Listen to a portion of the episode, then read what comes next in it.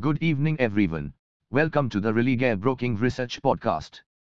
In this podcast, we will bring you the commodities market outlook for the day. Gold prices rose today as the dollar eased slightly and some investors scooped up bargains after sharp losses in the previous two sessions. For the evening session, prices are expected to recover, where the 50,950 level could be seen as a key hurdle. On the other hand, support could be seen near the 50,500 level. Copper prices climbed today after hitting a near 20-month low in the previous session, supported by a slight pullback in the US dollar, although recession fears and fresh COVID-19 restrictions in top consumer China kept gains in check.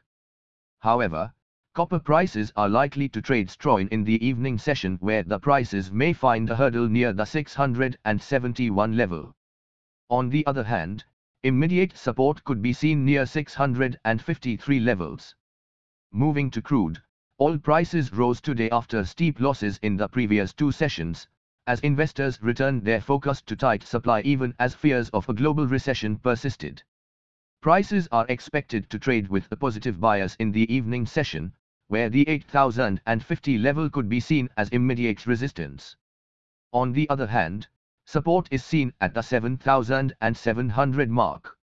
Natural gas prices rose today on a drop in daily output and forecasts for hotter weather and more air conditioning demand next week than previously expected. For the evening session prices may continue to move upwards and find resistance at 464 levels, whereas support is seen near the 429 mark. In the US economic calendar, we have trade balance, initial jobless claims, and natural gas storage and crude oil inventories data today. Hey friends. These were the updates for today. Thanks for listening. For more updates, follow Religare reports and recommendations on Religare Dynami app or website. You can also contact your relationship manager or the nearest branch. Please read the disclaimer document available on Religare Online. Com disclaimer before trading or investing. Happy investing.